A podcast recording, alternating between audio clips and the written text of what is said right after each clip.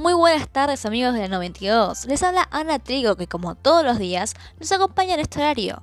En el día de hoy les tenemos un programa que les interesará. Hablaremos de temas muy importantes y que nos han pedido mucho. ¿No, Juan?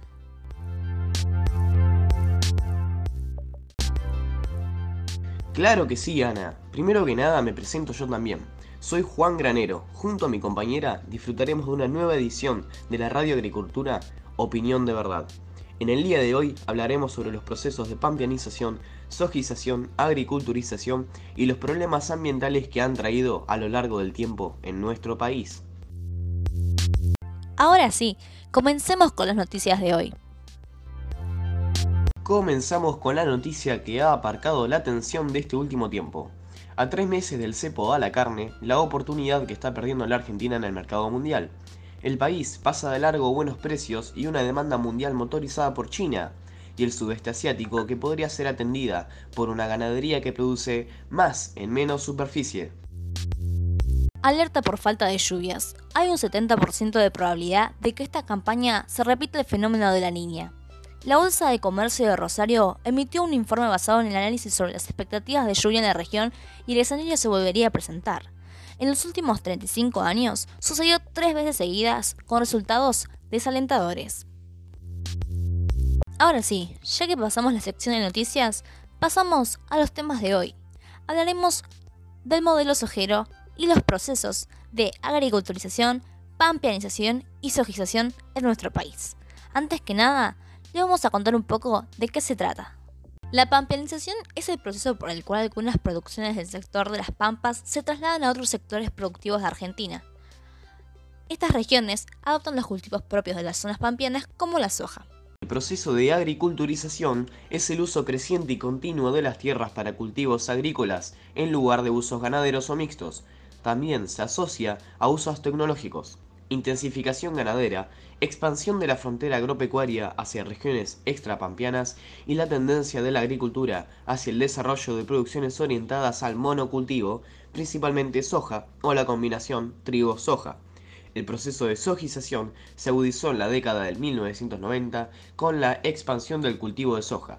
Se le llamó así al reemplazo de los cultivos tradicionales por una región por soja. Pero por suerte hoy no estamos solos hemos podido tener contacto con nada más y nada menos que una de las embajadoras de Monsanto, la joven señorita oriunda de San Juan. En instantes presentaremos a Josefina Panero, con quien hablaremos de temas relacionados a la soja y su influencia. Nuestro segundo invitado es un invitado sorpresa. Coméntanos por nuestras redes quién creen que podría ser. Les doy una pista. Es una figura muy importante en el campo argentino. Muy buenas tardes, Josefina. ¿Estás ahí? Hola, sí, sí. Perfecto. ¿Podrías contarnos cómo ha crecido Monsanto en el país y qué beneficios tiene esta semilla a comparación de la natural? Bueno, hoy Monsanto abarca el 40% del mercado argentino, eh, siempre buscando brindar también alimentos mejorados a aquellas poblaciones donde hay cierta deficiencia nutricional. No olvidemos que esta nueva tecnología con semillas resistentes a plagas y pesticidas recién llegó al país en los 90 en plena búsqueda de una economía estable y abierta, generando así con la expansión de esta soja transgénica en algunas regiones eh, como monocultivo, clave para la globalización que se estaba buscando en ese momento del mercado, facilitándose la productividad y aumentando el rendimiento y disminuyendo los costos de producción. ¿Qué puedes decir en cuanto a las creencias de que las semillas modificadas no son lo ideal, Josefina? Se sabe que es un tema muy polémico, pero nos interesa tu opinión. Sí, existe ese rechazo a esta llamada manipulación genética, pero la semilla y lo que aporta no es dañino. Los campos son analizados, se regula nuestra semilla y pasa por varios procesos antes de ser certificada. Nuestro paquete se encarga de disminuir poblaciones perjudiciales para el cultivo, no cambia por sí solo la composición de nada. Se busca mejorar las prácticas de herbicidas, eh, controlar la falta de rotación y el uso responsable.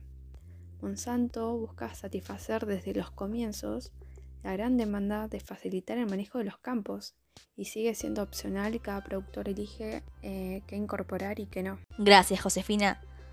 Ahora vamos a ir un par de años atrás.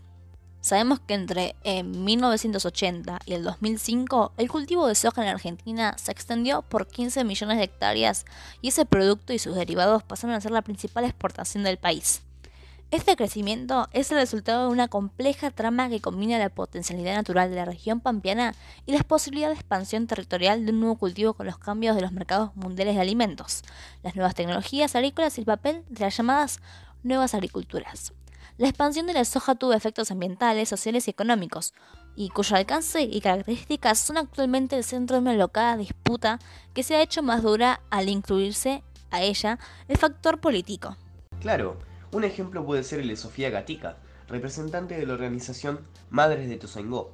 Denunció a través de todos los medios las consecuencias del modelo de extracción basado en producción de transgénicos y la dispersión de venenos sobre los seres humanos y el ambiente así como la inacción de las autoridades ante las denuncias y el atentado a los derechos humanos al haber autorizado establecer la planta de la empresa Monsanto sin consultar a los ciudadanos. Creemos que los derechos humanos y la agricultura merecen encontrar soluciones reales a los desafíos del hambre, la seguridad alimentaria, así como el papel que juegan los agricultores al producir de forma sostenible alimentos para toda una población. Lamentamos el mal uso de cualquier pesticida, independientemente de quién lo haga, pero los empleados de Monsanto trabajan arduamente para asegurar que nuestros clientes y proveedores estén capacitados adecuadamente y que usen los productos de acuerdo con las instrucciones de la etiqueta. Muy bien, Josefina, vamos a seguir abordando estos temas más adelante, después de la pausa. Y vos, que nos estás escuchando, quédate un ratito más con nosotros, que ya volvemos. Una de las cosas que más me gustan en esta vida son los dulces, en especial los alfajores. Son tan suavecitos que se deshacen en mi boca. Y lo mejor de todo es que tengo para escoger. Y escojo el que más me gusta. Pero la verdad, me gustan todos. Créame. La casa del alfajor muy ricos.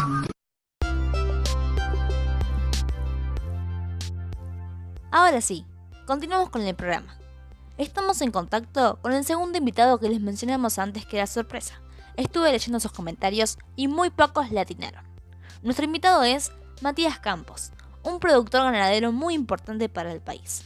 Lo, invitamos para que nos cuente su experiencia con la agriculturización y los procesos en estos últimos tiempos.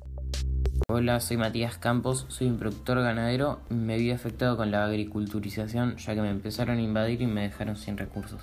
Perfecto, Mati. Quería preguntarte cómo habías pasado vos y tu familia los años del boom sojero. Al principio no me afectó mucho, pero cuando empezaron a aparecer las grandes empresas no la posé muy bien, ya que dejó algunas consecuencias como de la deforestación y nos dejaron sin recursos. ¿Tuviste que mudarte respecto al avance progresivo de la soja? Sí, me tuve que mudar por el avance progresivo de la soja ya que había deforestación. ¿Y qué te parece entonces que muchos otros sectores de la economía que se basan en el campo hayan sido opacados? Me parece mal ya que con el crecimiento de la soja yo y mi familia perdimos mucha tierra por una semilla que encima es tóxica. Claro que sí. Además sabemos que la soja natural no puede crecer en ambientes del noroeste argentino, por ejemplo. La transgénica sí, por lo que ha opacado a otros sectores del campo, por ejemplo el ganadero, quien no pudo adaptarse al crecimiento del nuevo producto. Trajo como consecuencia la reducción de cabezas vacunas, que pasó de 60 millones a 48. El monocultivo de soja se dedicó un 236% de la tierra entre Argentina y Brasil. La superficie de soja en el país ha ido incrementando en los últimos años. Entre el 96 y el 97 era del 26%, entre el 99 y el 2000 era del 33%, y entre el 2006 y 2008 era del 63% y así fue progresando tiempo al tiempo.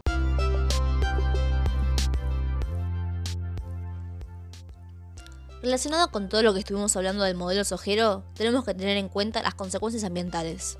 El cultivo de soja transgénica ha traído enormes consecuencias, como el daño de los fértiles campos nacionales, deforestación indiscriminada y despojo a campesinos e indígenas. Un ejemplo muy claro es el de Matías.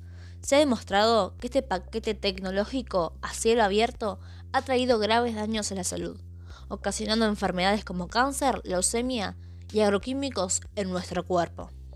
Por eso no podemos dejar pasar por alto el uso del glifosato, El pesticida con el cual se trata a esta soja es sumamente tóxico, tanto para el medio ambiente como para los humanos.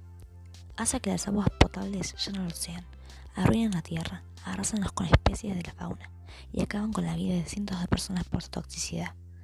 ¿Qué nos puedes decir al respecto, Jazmín? El simple uso del glifosato no tiene efectos derivados a la salud en los cultivos transgénicos en sí, mientras que se siga el protocolo para un buen uso y teniendo conciencia a la hora de manipularlo. Además, hemos patentado semillas modificadas genéticamente con tolerancia a él, pero constantemente tratamos de regularizar el uso de nuestros productores clientes. Pero hay que tener en cuenta también que es difícil coordinar las acciones individuales entre 60.000 de ellos en solamente Argentina para que apliquen la tecnología correctamente todos de ellos. Incluso el propio sector reconoce la necesidad de mejorar prácticas para un cuidado y un uso responsable como corresponde. Muchas gracias Josefina y Matías por haber estado en el programa de hoy. Fue un gusto hablar con ustedes. Gracias como siempre por estar del otro lado. Seguí escuchando la 92.1. Chao.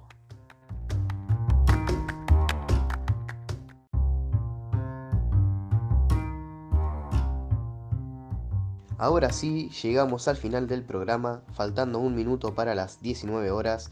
Nos despedimos y gracias por todo.